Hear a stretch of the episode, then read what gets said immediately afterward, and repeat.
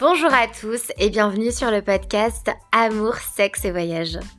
Dans l'épisode du jour, vous retrouverez Lola pour la seconde partie de notre échange. Dans cet épisode, nous parlons de contraception, de quitter sa zone de confort, de confiance en soi, de trauma, de rebondir après une dépression, après un burn-out, de thérapie et aussi, entre autres, de rupture amicale. J'espère que cet épisode vous plaira et je vous souhaite une très belle écoute. C'est incroyable, c'est vraiment trop chouette. Tu as vécu tellement de choses. Euh, Ah ouais. j'ai deux petites questions. Euh, la Vas-y. première, est-ce que tu peux me dire, selon toi, euh, tu l'as un petit peu évoqué, mais euh, quels sont pour toi justement les, les avantages à voyager seul et quels sont les avantages à voyager en couple avec des amis? Ok, alors voyager seul, je pense que déjà, ce que tu apprends sur toi-même, c'est assez dingue. Parce que du coup, tu es, face à toi-même et euh, tu as vraiment le choix d'aller vers les autres ou de rester seul. Donc ça, déjà, c'est une liberté immense. Donc euh, quand tu es face à toi-même, c'est là aussi que tu apprends énormément. Tu gères des galères tout seul aussi, donc c'est forcément, tu apprends beaucoup, beaucoup. Donc c'est un, un développement personnel qui est, qui est fou, qui est juste euh, dingue et tu apprends à te connaître, tu apprends à, à gérer la solitude et à même à l'aimer. Genre moi j'adore passer des moments seuls. Il y a cinq ans, j'aurais jamais pu dire ça, c'était ma pire angoisse. Aujourd'hui, franchement, je, je commence à me connaître et je commence à aimer passer des moments seuls. Enfin, je vais pas aller jusqu'à dire que, que, que je m'aime parce que bah, y a encore du boulot pour ça, mais on est sur une, on est quand même pas mal avancé. Et puis, euh, et puis pour euh, moi qui aime voyager pour apprendre des langues, bah là, euh, quand tu es tout seul, tu es obligé de parler la langue du pays, au moins de te débrouiller. Alors quand tu avec, quand tu voyages avec des amis ou quand tu voyages en couple, bah, tu parles beaucoup plus français, en l'occurrence, parce qu'on est française. Et donc, du coup, je pense qu'il y a ce truc aussi où tu fais un peu moins de rencontres parce que tu pars déjà avec quelqu'un, donc euh, bah, tu n'as pas forcément euh, l'envie ou l'occasion d'aller vers les autres. Donc, c'est de ce côté-là, au niveau des rencontres, au niveau de la langue, au niveau même de toi-même, je trouve que c'est hyper enrichissant. Et puis, il y a cette liberté aussi pour les gens qui sont un petit peu trop têtus comme moi, euh, où euh, bah, tu veux faire quelque chose, tu le fais. Tu veux pas, tu vas pas. Tu fais ce que tu veux quand tu veux. Et cette liberté, elle est dingue. voilà. Après, c'est vrai que euh, j'entends euh, beaucoup et je peux comprendre que bah, quand tu vis des moments euh, extra, comme quand tu vas euh, escalader un volcan ou faire de la plongée, bah, tu le partages pas avec quelqu'un et donc du coup, tu crées pas des souvenirs avec quelqu'un. Je suis un petit peu d'accord et en même temps, tu crées des souvenirs avec toi-même qui sont forts Mhm. et, Ouais, et du coup, quelque part des souvenirs avec quelqu'un, tu crées des souvenirs avec toi-même. Parce qu'au final, la, seule personne avec qui tu vas passer le restant de tes jours, c'est toi. Et la personne de ta vie, c'est toi. Donc, autant créer des souvenirs avec toi-même aussi, c'est quand même vachement important, je trouve. Euh, après, voilà, je pense que du coup, c'est aussi un des avantages à, voyager en couple. C'est que euh, du coup, effectivement, tu crées des souvenirs avec quelqu'un, donc ça va plus loin dans la relation. Et puis, quand il y a des galères, tu peux les gérer ensemble. Donc, c'est aussi vachement. euh, ça, ça te permet de te calmer aussi certains trucs. Donc, voilà, c'est principalement ça. Non, mais je autant, suis totalement d'accord. Je suis totalement d'accord sur le fait que c'est c'est deux styles de voyage qui sont très différents. Et, euh, et après, je comprends qu'il y a des personnes qui soient assez frustrées de, de, d'être émerveillées, tu vois, et de pas pouvoir le partager avec quelqu'un. Moi, je sais Mhm. que quand je voyageais avec moi, c'est comme si je voyageais avec ma meilleure amie. Enfin, c'est hyper Ah bizarre à dire, tu vois, mais genre, en fait, je le vis avec moi. Et genre, c'est un moment hyper fort avec moi-même. Et, et du coup, j'ai pas le manque, tu vois, de bien sûr que si j'avais été avec quelqu'un de proche, j'aurais apprécié vivre ce moment-là. Mais c'est deux choses très différentes. Et euh, c'est vrai que le voyage seul, moi, euh, euh, qui suis très indépendante et qui adore euh, ne pas avoir de contraintes, tu vois, genre juste écouter mon feeling, mon instinct, mes envies, mais du coup, c'est, le top, quoi. Mais après, pareil, euh, voyager avec euh, son chéri, euh, ses amis et tout, enfin, j'adore, tu vois, mais euh, c'est, vraiment deux, euh, deux styles de voyage très différents. Il y a des gens que ça découtance un petit peu. Quand tu dis que tu adores voyager seul, il y a des gens qui sont là, mais quoi? Mais tu dois te faire chier. Enfin, alors qu'en fait, non, parce que tu es vraiment. euh, je trouve que quand tu voyages avec des gens, justement, tu vas te suffire à toi-même. Enfin, euh, le groupe, l'entité que t'es, tu vois, euh, tu, tu vas être euh, bien euh, avec la personne ou les personnes avec qui t'es. Tu vas pas forcément avoir envie d'aller au contact des autres. Et quand tu voyages ouais, seul, tu vas être beaucoup plus ouvert, je trouve aussi. et les gens vont aussi plus facilement venir vers toi. Ouais, mais justement aussi, il y a ça, c'est super beau ce que tu disais de voyager. Enfin, quand tu voyages seul, tu voyages avec ta meilleure amie. Je pense que, euh, je pense fait, c'est ça qui fait flipper beaucoup de gens, l'idée de voyager seul, mais pas que voyager d'ailleurs. Enfin, moi, je sais qu'avant ça, euh, l'année dernière, j'habitais à Toulouse, et j'habitais seule et j'ai pas vraiment fait de rencontres parce que bah, c'était en pleine période de confinement, donc j'ai pas pu rencontrer beaucoup de monde. Bah, quand les restaurants, les cinémas ont rouvert, j'avais aucun problème à aller au restaurant toute seule, aller au ciné toute seule. Et je sais que même ça, il y a beaucoup de gens qui n'y arrivent pas. Euh, parce que bah, déjà la peur du regard des autres, parce que mais qu'est-ce que je vais faire tout seul, j'ai peur de, bah, de me faire chier. Et en fait, je pense qu'il faut vraiment sauter le pas parce que euh, en fait, ça permet de. Alors oui, c'est vrai que euh, moi, la première fois que j'ai voyagé vraiment toute seule, j'ai eu des grands moments de solitude et ça allait pas. Mais je pense qu'il faut passer par là pour ensuite atteindre l'étape au-dessus où en fait, tu es bien avec toi-même. Parce que comme on disait, c'est super important de s'épanouir en tant qu'individu. Et effectivement, c'est flippant et ça ça va pas être facile tout de suite, c'est sûr. Même moi qui ai l'habitude de voyager seule, des fois, quand je voyage seule, ça m'arrive au début de me dire mais pourquoi je fais ça? Mais... en fait, il faut juste se dire ok, ça va être difficile au début, mais après ça, je vais accéder à un truc qui est tellement mieux. Enfin, il faut, savoir, faut savoir avoir, enfin, te dire ok, j'ai peur, mais je vais avoir peur et après ça ira mieux. Mmh. Mais tu vois, euh, il y a aussi, comme tu le disais précédemment, il y a aussi les, les, les gens et, et l'entourage qui, Ouais, qui, qui a des peurs et qui vont les projeter sur toi. Tu vois, quand euh, j'ai raconté à, à mes collègues de travail que j'allais euh, partir pendant cinq mois et demi entre la France et l'Amérique euh, du Sud, et euh, tout de suite, ils ont projeté un petit peu leur peur sur mais tu pars ouais. seule, mais t'as pas peur, blablabla.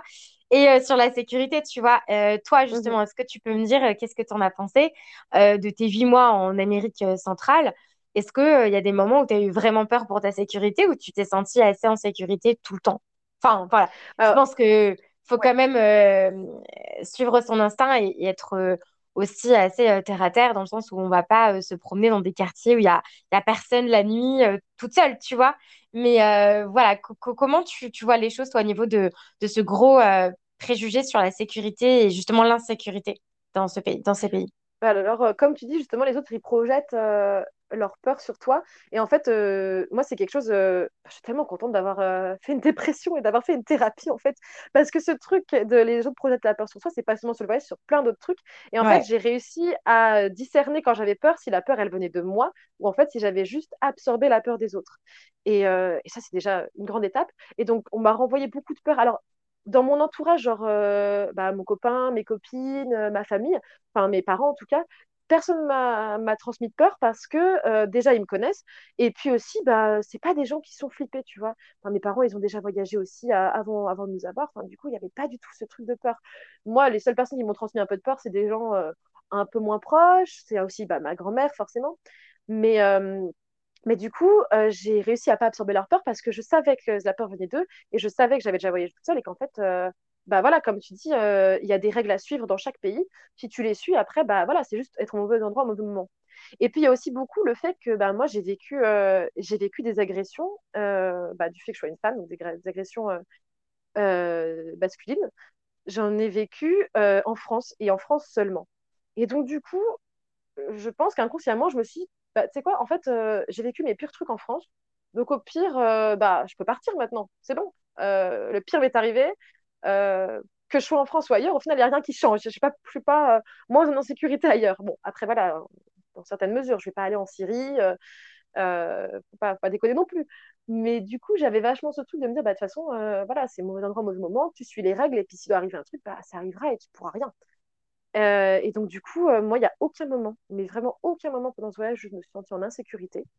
Euh, j'ai toujours suivi les règles. Et encore, enfin, dans certains endroits, euh, il y avait des locaux qui me disaient euh, ne sors pas la nuit. Et au final, par exemple, à San Salvador, donc la capitale du Salvador, on m'avait dit oui, il ne faut pas sortir la nuit, etc. Au final, je me suis fait un pote salvadorien et on, a, on est sortis ensemble, on a, bu des bières. On voilà. Et donc, du coup, tu te dis, bah, il y a aussi, des fois, il y a des locaux aussi qui ont des fois un peu peur. Mais comme en France, quand j'ai commencé mes, mes études, je suis allée à Lyon et, euh, et on m'avait dit, il faut surtout pas euh, que tu sortes dans ce quartier, euh, ça craint, etc. Au final, ce quartier, en l'occurrence, je ne sais pas combien de fois, je suis rentrée toute seule à 5 heures du matin, complètement bourrée, il m'est jamais rien arrivé. Et au final, j'habite dans un quartier un peu familial, un peu, bon, pas chic non plus, mais voilà, un quartier vu comme sûr. Et c'est là que j'ai vécu une agression sexuelle. Donc, tu te dis, en fait, de toute façon, t'as pas d'endroit où tu es safe. Et d'ailleurs, bah, pour parler un petit peu de, de, sujets qui peuvent être un peu sensibles, dans... parce que là, si on parle aussi de sécurité en tant que femme, parce que c'est souvent le saut d'entendu quand on est une femme, on dit que c'est dangereux de voyager seule. Et quand tu creuses un peu, tu sous-entends qu'on parle d'agression sexuelle, qu'on parle de viol, etc. Au final, ce genre de choses arrive dans, dans je crois que c'est plus de 80% des cas, ça arrive dans un endroit où tu te sens en sécurité avec des gens que tu Mm. connais. Donc quand tu pars de ce principe-là, tu te dis, ok, ça ne veut pas dire que tu ne vas pas te faire agresser dans la rue par quelqu'un que tu connais pas, mais tu peux te dire, en fait, euh, bah, je suis en sécurité, entre guillemets, nulle part. Donc euh, pourquoi je me priverais, euh, pourquoi je me priverais d'aller à l'autre bout du monde? Pourquoi je me priverais d'aller à un endroit que je connais pas? C'est peut-être un petit peu euh, fouillis comme réflexion, mais moi, c'est celle que j'ai eue de par mon expérience. Euh, après, voilà, c'est, elle n'est pas du tout universelle, ça ne veut pas dire qu'elle s'applique à tout le monde, mais je pense que de par mon vécu, je me suis dit ça, que je me suis dit, bah, en France ou ailleurs, au final, même combat, quoi, donc pourquoi se priver? Non, mais c'est totalement ça. C'est ce que tu as dit, c'est que ouais, c'est que 80%, littéralement, 80% euh, des agressions sexuelles ont lieu euh, avec euh, quelqu'un de proche de la personne, en fait. Euh, c'est ça, euh, donc tu dis, enfin, genre quelqu'un de son entourage, quelqu'un que la personne connaît, alors qu'on a vraiment l'image d'une agression sexuelle dans la rue, euh, la nuit. Enfin, ouais, voilà voilà, quoi. Donc, hmm. Non, mais tu as totalement non, raison. sûr.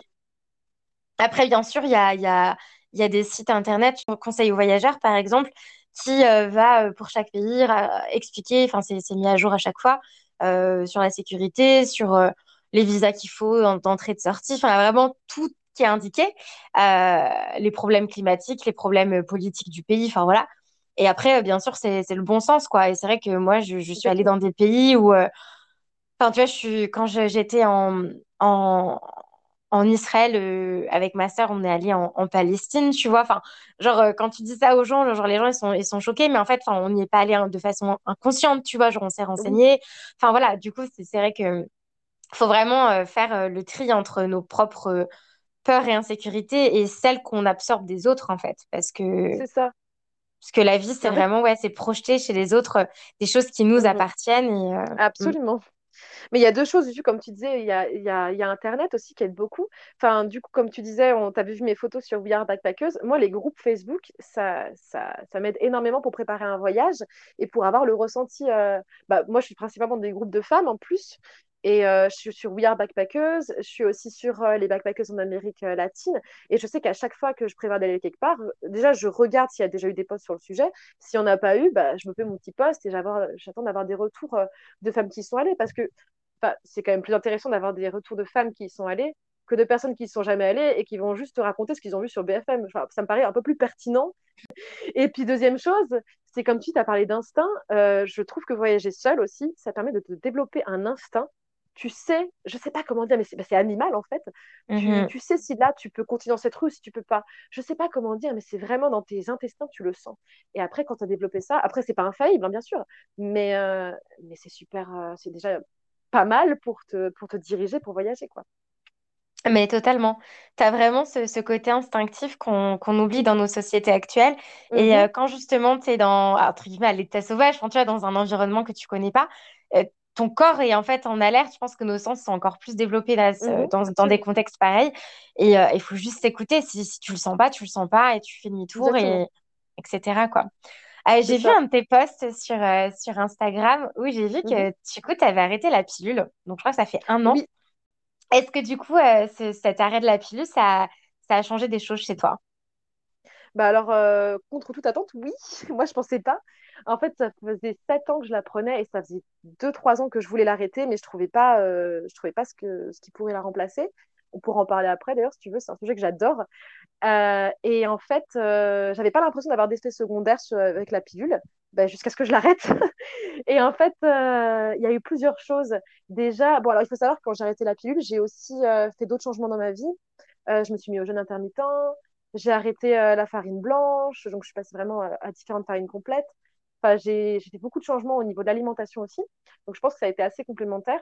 Et donc euh, au niveau de mon transit, déjà, ça a été, euh, ça a été fou. J'ai beaucoup de... Je suis quelqu'un de très ballonné. Et donc ça, euh, ça n'a pas disparu non plus, mais c'est quand même pas mal. Au niveau des humeurs, je, je trouve que c'est beaucoup plus... euh, bah, du coup, comme je suis mes cycles, j'arrive vraiment un peu mieux à voir, genre, bah ouais, cette humeur-là, elle correspond à tel moment de mon cycle. Enfin, ça beaucoup plus, c'est beaucoup plus cohérent. Et puis, euh, je suis quelqu'un de migraineuse aussi, et j'ai l'impression d'avoir un peu moins de migraines. Et puis après, bah, on en parle toujours de, de la libido. Moi, je, je me suis dit, mais attends, mais j'avais l'impression d'avoir une libido euh, normale. du coup, je me suis dit, mais attends, euh, il paraît que ta libido, elle, elle augmente quand, euh, quand tu arrêtes la pilule. Je me dis, mais je vais, je vais être un lapin, quoi. Je vais être un animal, c'est pas possible. Et au final, c'est pas tant que ça a augmenté, mais c'est juste qu'elle est plus naturelle, je dirais. Quand, j'avais la... quand je prenais la pilule, j'avais envie par rapport au contexte. C'est-à-dire que le, le, contexte faisait que c'était. Je me disais, ah, mais là, c'est là, c'est le moment. Donc, j'avais envie parce que c'était le contexte était idéal. Aujourd'hui, euh, j'ai euh, bah, toujours envie par, par le contexte, mais je vais avoir des envies genre spontanées. Je peux marcher dans la rue et me dire, genre, ah, bah tiens, là, j'ai envie. Et ça, c'est nouveau. Euh, mais donc, c'est assez subtil. J'ai pas eu des gros, gros changements comme bah, des filles qui ont perdu du poids, qui en ont pris, la peau, etc. Ça, non, parce que, euh, parce que je prenais peut-être aussi une pilule microdosée, donc peut-être que ça a fait que ça a changé. Mais j'ai quand même vu des changements et j'ai l'impression d'être un peu plus moi-même. Et donc, je suis trop contente. Quoi. Je regrette pas du tout mon choix. C'est hyper intéressant ce que tu dis par rapport au désir euh, spontané et, et réactif. Enfin, le fait que Mhm. Voilà, je cherchais. découvert, euh, t'aies découvert du coup là le, le désir spontané. C'est. Ouais, c'est marrant. Ah ouais, non, non, mais euh, en plus, c'est marrant que tu dises ces mots-là parce que j'ai écouté un podcast, je sais plus lequel, euh, où justement il parlait de ces deux désirs et j'étais là, mais c'est ça en fait, mais c'est ça, c'est ça depuis le début. Quand je parlais de, de sexualité avec mes copines, moi je disais tout le temps que ma sexualité, elle était vraiment liée à l'autre. Enfin, en fait, moi j'ai vraiment du désir réactif quand je suis en couple. J'ai tout le temps envie parce qu'en fait, tous mes sens sont hyper en éveil sur mon mhm, partenaire. Et donc, euh, je sais pas, genre euh, son parfum, son toucher, le voir, mhm. etc. Ça va tout le temps, enfin, je vais tout le temps être euh, excitée, entre guillemets. Enfin, voilà, genre, je, je, je, Dans la je, réaction. je- ouais, je vais tout le temps, enfin, comment dire, c'est moi qui vais faire le premier pas très souvent. J'ai une libido assez importante quand je suis en couple, mais c'est réactif. C'est-à-dire que je peux passer des mois et des mois euh, sans mon mec, si je le, enfin, si je le vois pas, si je le touche pas, s'il est pas autour de moi, je vais pas avoir de pulsion, tu vois. Alors que j'ai des copines qui ont vraiment ce, désir très spontané où euh, bah, elles ont envie de sexe parce qu'elles ont envie de sexe, pas parce qu'elles ont envie de quelqu'un, tu vois. Et euh, ouais. du coup, c'est intéressant que du coup, tu aies découvert bah, le désir spontané euh, après l'arrêt de la pilule, quoi. Ouais. Et je pense que c'est hyper intéressant ce que tu dis par rapport à euh, tu peux du coup être loin de ton partenaire pendant longtemps parce que ceci, parce que cela. Ça me fait penser à un autre truc, je sais pas, enfin j'imagine que tu connais les cinq langages de l'amour. Oui, Et donc, du coup, je trouve que ça fait aussi beaucoup de sens. Je pense aussi cette histoire de partir seul euh, quand tu es en couple. Je pense que c'est hyper important d'être alerte sur les cinq langages de l'amour, savoir lesquels sont les tiens, lesquels sont les siens, pour justement être sûr de continuer à donner de l'amour à distance par rapport au, au langage que tu parles et que lui ou elle euh, parle. ouais, totalement, totalement, totalement. C'est vrai que c'est intéressant de, de comprendre comment nous on fonctionne, comment l'autre fonctionne pour, Ah euh, pour pas se braquer, en fait, pas se dire je me sens mal aimée se dire que, ah bah tiens, s'il fait ça, pour lui, dans sa langue, c'est que c'est un signe d'amour, quoi. Par rapport à, la contraception, justement, donc euh, tu, tu te posais des questions sur l'arrêt de la pilule depuis un certain temps parce que tu te posais euh, justement euh, des questions sur bah, quel contraceptif je pourrais utiliser. Euh, t'as opté pour quel contraceptif du coup? Alors du coup, bah, quand j'ai commencé à me dire que je voulais arrêter la pilule, donc je suis dans un couple hétérosexuel, hein, je, veux juste le, le repréciser, même si je crois que je l'avais déjà dit. Euh, quand je voulais arrêter la pilule, euh, c'est venu dans ma tête il y a trois ans, je dirais. Je me dis, bah, si j'arrête les hormones, je sais pas pour en reprendre d'autres.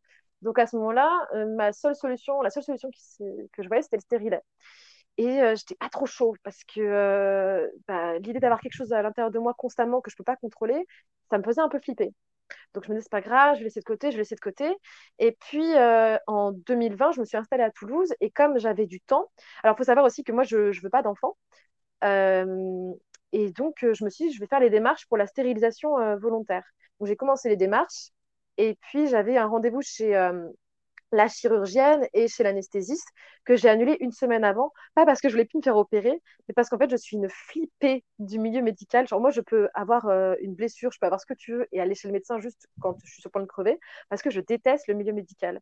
Et en fait, euh, me voir me faire opérer, ça, j'ai paniqué. J'ai paniqué et je me dis, OK, je sais que je veux faire ça, mais je suis pas prête encore à ce qu'on m'ouvre le ventre. Ça me fait trop peur. Donc j'ai annulé et je me suis dit, mais c'est pas possible parce que là, vraiment, ça fait, trois ans que je vais arrêter la pilule, c'est plus possible. Et euh, complètement par hasard, je suis tombée sur une vidéo sur la contraception euh, féminine, justement. Et euh, c'est là que j'ai découvert deux choses. J'ai découvert la symptothermie et j'ai découvert le diaphragme.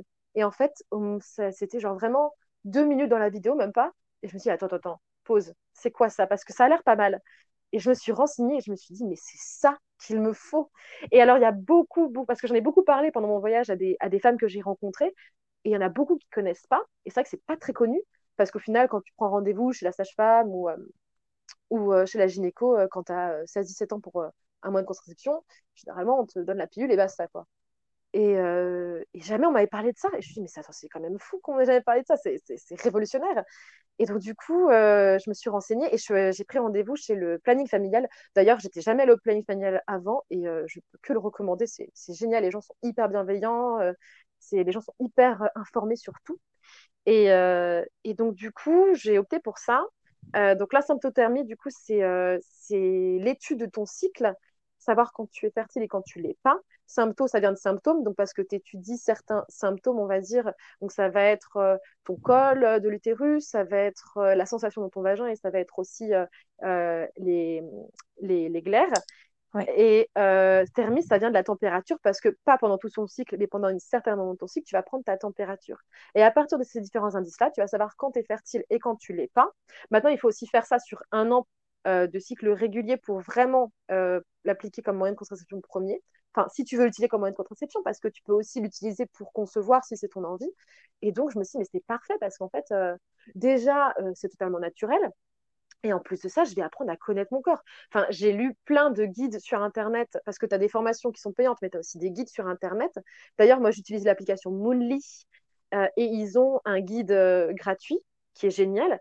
Et donc, du coup, rien qu'en lisant ce guide, j'ai appris à connaître mon corps et je me suis dit, attends, beaucoup mieux que les cours euh, euh, que j'avais en quatrième en SVT quand même. C'est beaucoup plus intéressant. Et c'était génial, j'avais l'impression de connaître mon corps et, j'ai adoré ça. Surtout en arrêtant la pilule, j'ai pu, euh, bah, j'ai pu voir des trucs, bah, j'ai pu voir mon corps tout simplement. Et, et en plus, la symptothermie, c'est même plus fiable que la pilule quand c'est bien réalisé. Donc, c'est une méthode qui est hyper fiable et qui est 100% naturelle. Et, et du coup, il y a des personnes qui peuvent se dire, ouais, mais bon, voilà, enfin, faut, euh, faut analyser euh, sa glaire cervicale, faut analyser ci, ça, ça. Mais en fait, en soi, bah, ça fait partie aussi d'une démarche d'apprendre à connaître son corps et les périodes de fertilité, de non-fertilité. Donc, c'est hyper intéressant. Mais c'est ça, et puis en plus, déjà, c'est apprendre son corps, donc c'est formidable, et en plus, ça, c'est pas si contraignant, en vrai, ça te prend euh, pas tant de temps que ça. Et puis en plus, c'est même pas pendant tout ton cycle, parce que euh, c'est pas, pas les 30 jours du cycle. Au final, dès que tu sais que c'est bon, tu as eu euh, la confirmation de ton corps que ton ovulation a eu lieu, tu es là, bah, très bien, maintenant, j'attends mes règles et je suis tranquille. Donc, c'est même pas, c'est même pas si contraignant que ça, au final. C'est cool, c'est une très bonne méthode et, et c'est naturel.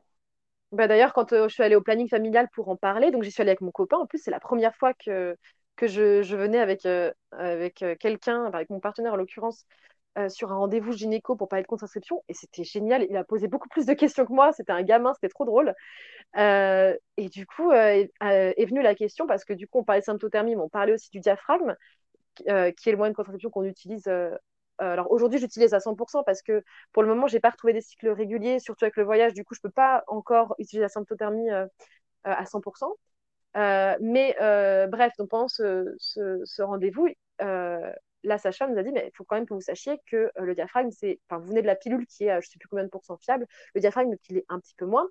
est-ce que vous avez parlé du fait Est-ce que vous avez parlé de, de grossesse non désirée Est-ce que vous en avez Est-ce que vous savez ce que vous ferez dans ces cas-là? Et donc, du coup, euh, bah, en fait, ça t'oblige aussi, forcément, quand tu arrêtes la pilule, déjà, ça, c'est, t'arrêtes cette charge mentale, cette charge de la contraception dans un couple hétérosexuel qui est forcément, enfin, qui est très, très souvent porté par la femme. Tu divises un peu cette charge, enfin, et, euh, et tu te poses des vraies questions. Tu te dis, mais euh, oui, parlons-en, parce que c'est, enfin, je veux dire, à un moment, on sait très bien que quand on fait ça, c'est bah, le risque en l'occurrence, parce que nous, on n'en veut pas, mais euh, tu sais très bien que c'est le, le, but premier de la chose quand même. Donc, il n'y a pas de, n'y a pas de surprise. Quoi. Si ça arrive, euh, même si euh, tu prends la pilule, même si tu as un point de prescription qui est jugé comme fiable, bah, la nature, c'est la nature. Donc, tu sais très bien pourquoi, à la base, le concept a été créé.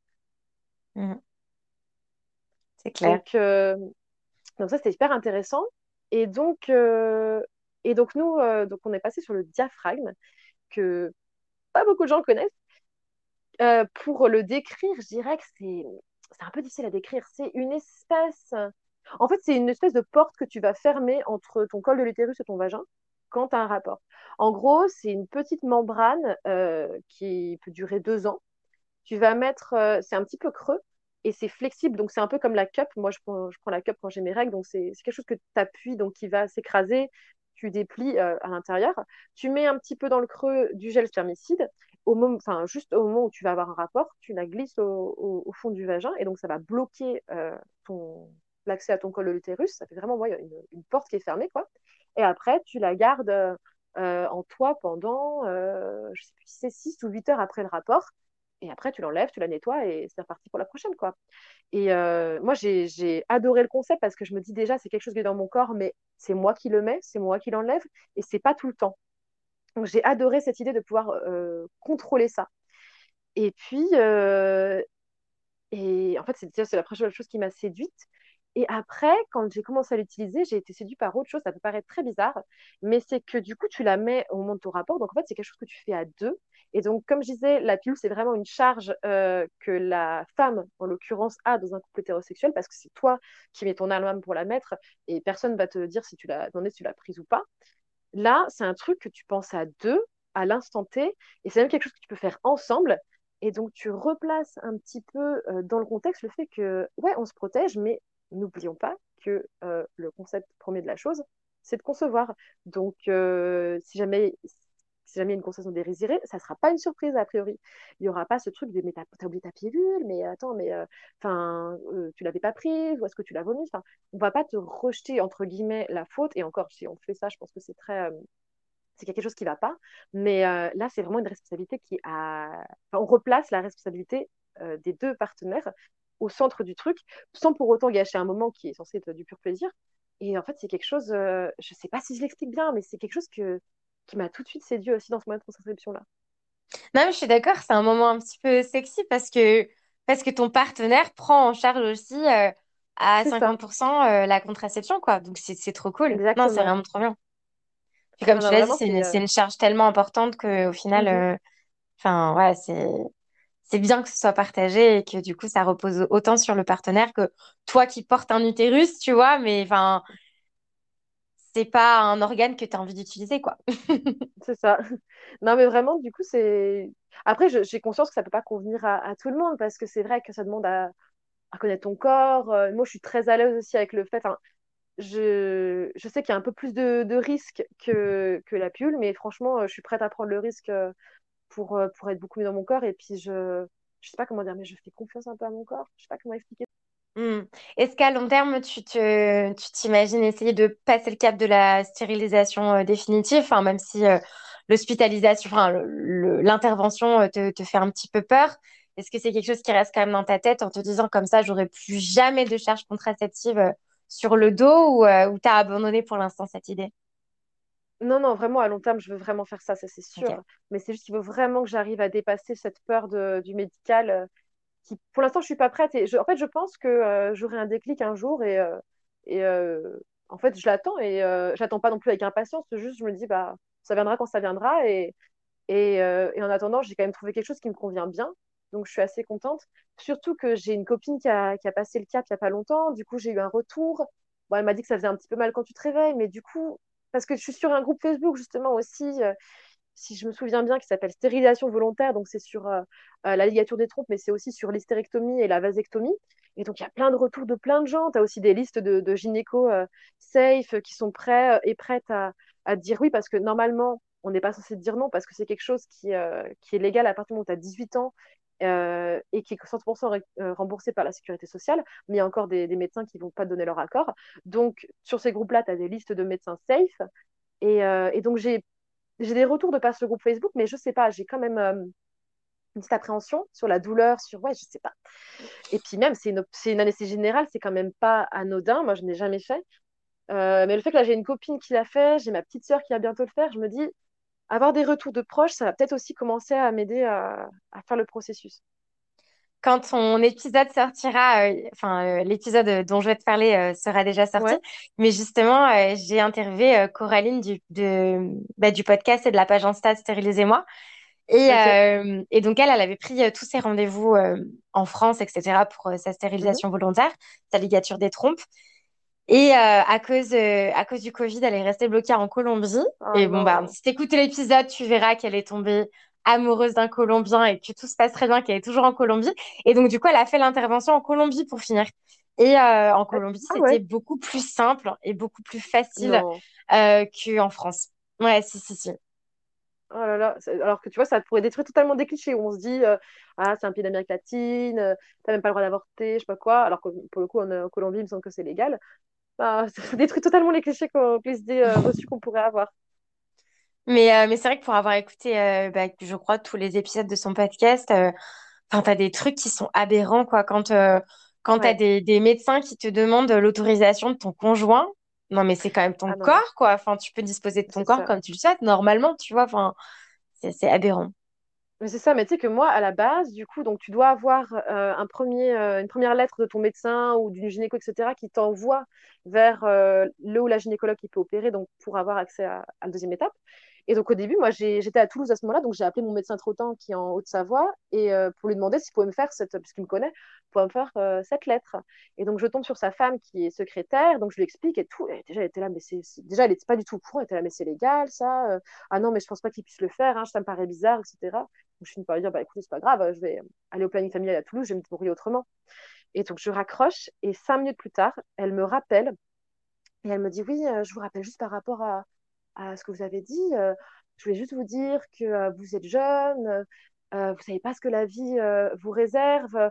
Vous savez, c'est aussi des rencontres. Peut-être que vous allez rencontrer quelqu'un qui vous fera changer d'avis. Enfin, quelque chose de totalement déplacé en fait, parce que genre déjà je ne t'ai pas demandé ton avis. Premièrement, deuxièmement, tu n'as pas à me le donner. Tu, si on est dans un cadre professionnel, euh, tu es secrétaire médical, je tu n'as pas à donner ton avis en fait là-dessus.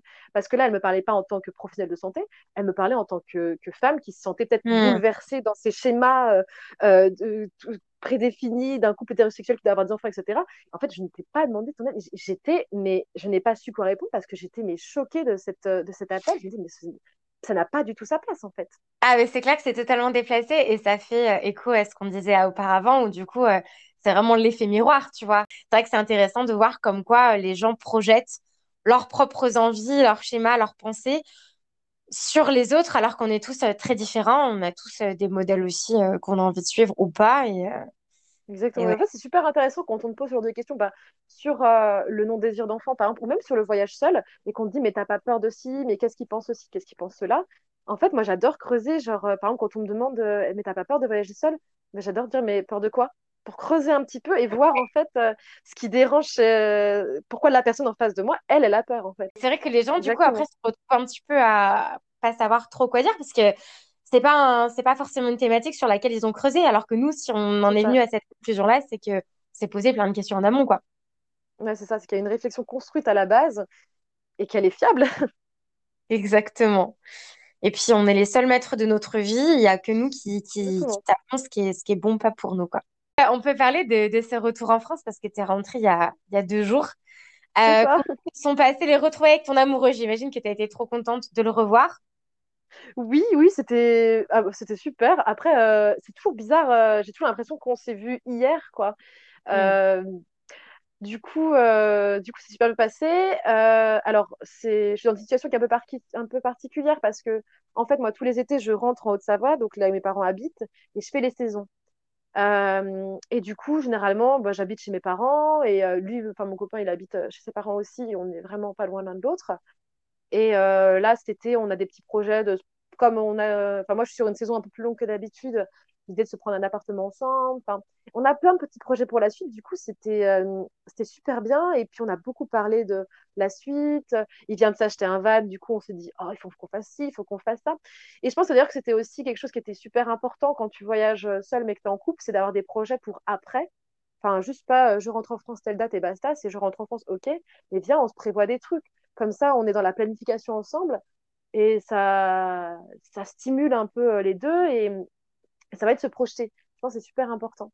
Mais ouais, non, c'était super. euh, C'était vraiment, j'ai, c'est bizarre, c'est la première fois que ça m'arrive, mais à chaque fois que, euh, que j'ai pris l'avion euh, pour aller de l'autre bout du monde à un autre bout du monde, j'ai jamais eu cette sensation d'être bah, d'un seul coup télétransportée dans une autre culture, etc. Là, c'est la première fois que j'ai été déstabilisée, que j'étais là, attends, je suis où Qu'est-ce qui se passe? C'est violent.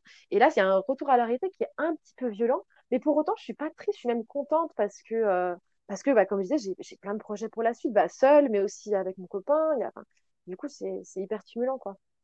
Donc, tu as plein de projets et en plus, j'imagine que tes expériences et, et tout ce que tu as dépassé comme peur, parce que tu me parlais que tu avais dépassé ta peur de l'eau, par exemple, Ouais. tout ça, j'imagine que ça, ça, ça a aidé à accroître un petit peu ta confiance en toi. Enfin, du coup, euh, Ouais, je trouve que c'est en se dépassant et en se, se mettant des petits challenges comme ça, ou même des grands challenges, que, euh, en fait, on, on repousse nos limites et qu'on se rend compte que c'est quand même agréable de repousser sa zone de confort et de rentrer un peu dans l'inconfort parce que on élargit cette zone de confort et on se rend compte qu'on est capable de plein de choses. Donc, j'imagine que ça. a un petit peu euh, accru cette confiance en toi dont tu manquais, je crois, avant ton départ ou en tout cas ces dernières années. C'est ça. Fait encore que je travaille dessus, hein, c'est pas gagné, mais, mais on est sur le bon chemin. Et puis aussi, en ayant fait, euh, fait face à cette peur de l'océan, je me suis rendu compte de plein de petits trucs par rapport à des petits traumas dont j'ai conscience, mais que j'ai pas encore travaillé. Et je me suis dit, mais en fait, euh, il y a un été, euh, il y a deux ans, je crois, j'ai une copine qui est hypnothérapeute et j'avais fait un peu d'hypnose avec elle parce que, donc à ce moment-là, euh, je savais pas si j'allais pouvoir faire mon voyage et du coup, j'étais un petit peu stressée, tout ça, donc j'avais fait de l'hypnose avec elle. Et là, je me suis dit, mais en fait, il y a tous ces petits traumas dont j'ai conscience mais je me suis jamais replongée dedans parce que c'est un peu violent, tout ça. Et je me dis, là, euh, je vais bien. Je vais, j'ai envie de travailler dessus parce que, euh, en fait, moi, je, je sais pas comment dire, mais je suis super contente. C'est bizarre dit comme ça, mais d'avoir eu, j'ai fait un burn-out, j'ai fait dépression, enfin, j'ai eu des, problèmes de santé euh, mentale euh, pas oufissimes, mais je suis super contente de les avoir fait jeunes parce qu'en fait, je me dis, je préfère que ça m'explose à la gueule quand j'ai 20 ans et que du coup, à 20 ans, j'apprenne à me connaître plutôt que ça m'a- ça m'arrive à 40 ans et que je remette toute ma vie en question alors qu'elle est déjà bien avancée. Et du coup, là, je me suis dit, OK, ces traumas-là. Un jour ou l'autre, ils vont vraiment m'exploser à la tronche. Donc aujourd'hui, je vais bien. J'ai cette copine qui est hypnothérapeute et j'ai confiance en elle. Je sais que, je sais que, que ça marche bien. Bah, je reste longtemps en plus euh, en Haute-Savoie euh, cet été. Bah, go. Et donc, en fait, euh, le fait d'avoir fait ce voyage et de me sentir bien, mais d'avoir mis certains petits détails en, avant, je me dis, mais c'est trop bien, je veux, continuer ce travail que j'ai fait un peu toute seule. J'ai envie d'être guidée là-dedans. Donc, ça fait partie des projets que j'ai toute seule. C'est un peu bizarre dit comme ça, quand, parce que quand on parle de projet de retour en France, généralement, on parle de, de, de- de choses avec des amis ou de balades, j'en sais rien. Moi, je parle d'un projet de, de, faire, euh, de refaire une thérapie.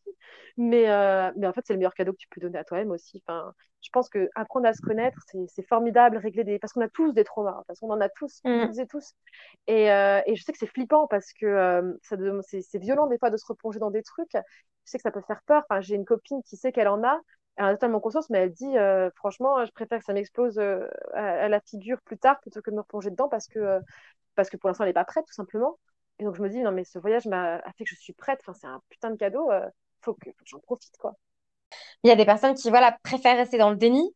Elles savent qu'il y a quelque chose qui ne va pas, mais en fait, ça va être tellement douloureux de creuser, de creuser pour, pour savoir plus sur, sur vraiment la véracité de ce qu'il y a derrière tout ça. Que, que c'est compliqué pour certaines personnes, mais comme tu l'as très bien dit, on a tous des traumas et c'est vrai que plus on travaille dessus tôt, plus on peut en fait euh, bah, s'offrir le cadeau d'une vie euh, épanouissante avec moins de casseroles de vie à se traîner euh, voilà, euh, derrière nous, quoi. Enfin, je vois vraiment ça, cette image de nous qui avançons avec toutes nos petites casseroles, tu vois, qui sont tenues par un fil. Et ben, plus tu coupes les fils, bah, plus tu avances léger et, et sereinement dans la vie, quoi. Comment tu t'évalues ta santé mentale à l'heure actuelle, du coup? Enfin, comment tu te sens par rapport à la, à la Lola euh, à 20 ans euh, qui était en Chine et, et qui était euh, pas, pas très bien mentalement? Ah non, mais c'est le jour et la nuit, hein. C'est le jour et la nuit, vraiment. C'est, il y a, y a pas, y a pas de souci, ça va, ça va beaucoup mieux, quoi. Alors oui, j'ai, alors je, sais ce qui va pas. Je sais que je suis quelqu'un de très très sensible. J'ai eu des tendances borderline qui peuvent revenir un peu, c'est-à-dire que des fois, quand mes émotions elles sont trop fortes, j'ai tendance à me réfugier dans des, des, dans des comportements toxiques, etc. Et en fait, euh, je suis alerte par rapport à ça. Je, je, je sais que je suis beaucoup des fois, comme je suis beaucoup dans les émotions, je, je peux être beaucoup trop dans la réaction et pas assez dans l'analyse par moment. Donc, je sais qu'il y a encore des trucs à travailler et c'est pas parfait. Enfin, je suis sujette aux crises d'angoisse, mais, euh, mais ça fait longtemps que je n'ai pas fait. Enfin, un truc qui serait même inconcevable pour moi il y a, deux ans, c'est que bon, pendant très longtemps, j'ai, eu des médicaments, dont des anxiolytiques. Et même quand euh, j'en prenais plus de façon régulière, j'en avais toujours dans mon sac au cas où. Et euh, j'ai fait ça pendant plusieurs années parce que le fait d'en avoir sur moi, ça me rassurait. Aujourd'hui, j'en ai plus sur moi. Et j'ai même plus peur de ça parce que je sais que je sais, je sais gérer en fait. Et même si je sais pas gérer, bah, je sais que je vais pas mourir. Et ça, j'aimerais que ça passe. Mais, euh, il y a un bout de chemin, c'est même pas un bout de chemin, c'est énorme le travail qui a été fait. Mm. Et, euh, et je suis trop contente et j'ai envie de continuer ça, quoi. Enfin, c'est c'est formidable. Enfin, non, mais c'est vraiment le, le jour et la nuit. Et puis, euh, même, euh, et puis, je sais que le chemin, comme je disais, n'est pas terminé parce que même encore l'année dernière, euh, on disait que les, comme on disait avec ces histoires de cinq langages de l'amour, j'adore en fait lire des bouquins aussi de psychologie et me rendre compte de certaines choses dans les comportements humains. Et l'année dernière, par exemple, j'ai lu un bouquin sur le, triangle toxique, agresseur, sauveur et victime et donc dans les, dans les relations humaines et dans les relations que tu peux avoir toi-même. Et ça a mis en lumière tellement de choses sur une, une mm. amitié que, que j'avais du coup. Et j'ai réussi à mettre fin à, à, bah, à, une amitié qui datait de, de, mes trois ans, quand même, on parle de ma meilleure amie d'enfance. Euh, parce que je me suis rendu compte qu'il y avait un schéma toxique et quand j'essayais de lui en parler, elle n'était pas réceptive et je me dis, bah, en fait, euh, stop quoi. Et ça, tu vois, genre la Lola d'il y a 20 ans, mais jamais elle aurait pu faire ça, ça n'aurait pas été possible. Donc rien que, enfin, enclencher une rupture amicale, c'est quand même pas anodin. Enfin, je n'aurais jamais pu le faire. Et euh, ça peut paraître très bizarre euh, parce que je parle de, quelque chose qui devrait être malheureux, mais en réalité, euh, c'est encore une fois, c'est un, cadeau que je me suis fait. Et d'ailleurs, une thérapie, je trouve que c'est un cadeau que tu te fais à toi-même, mais c'est aussi un cadeau que tu fais aux autres parce que déjà, tu vas mieux dans ta peau, donc tu vas forcément mieux avec toi et avec les autres. Mais au-delà de ça aussi, tu peux te rendre compte que même toi, par moment, tu peux être toxique pour les autres dans les comportements que tu as.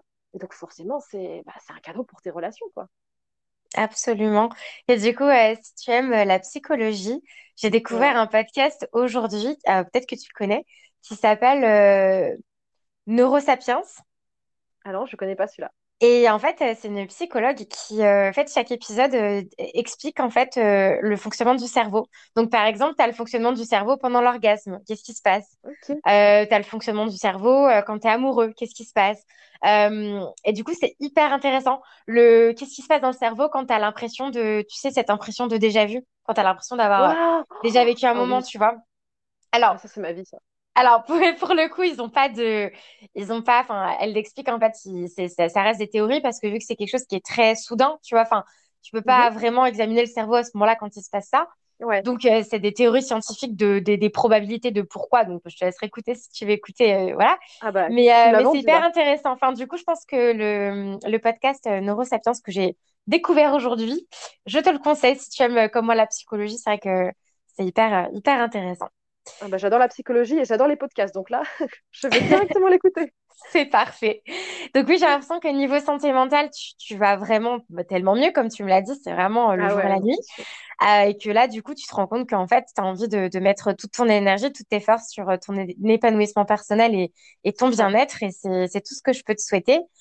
Euh, bah, je pense qu'on a balayé plein de sujets. C'était hyper intéressant. Je te souhaite plein de beaux projets, de te remettre aussi du décalage horaire et de la fatigue du retour et tout ça. Et bah, merci, beaucoup.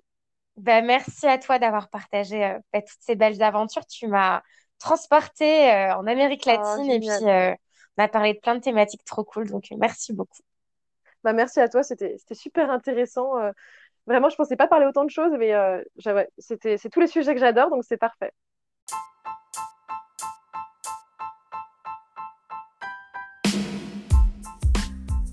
C'est la fin de l'épisode du jour. Merci beaucoup de l'avoir écouté jusqu'au bout. Et merci beaucoup Lola pour ton partage d'expérience. Pour retrouver Lola sur Instagram, c'est sur sa page Tous les chemins que vous pourrez la retrouver. Je vous mettrai le lien en description de cet épisode. Sa page Instagram, c'est une page sur laquelle vous pouvez retrouver ses réflexions, ses doutes et des conversations à cœur ouvert. Vous pouvez aussi me retrouver sur les réseaux sociaux, sur la page Instagram du podcast, à Amour, Sexe, Voyage, Podcast. Je vous retrouve très très vite sur le podcast avec un tout nouvel invité à mes côtés.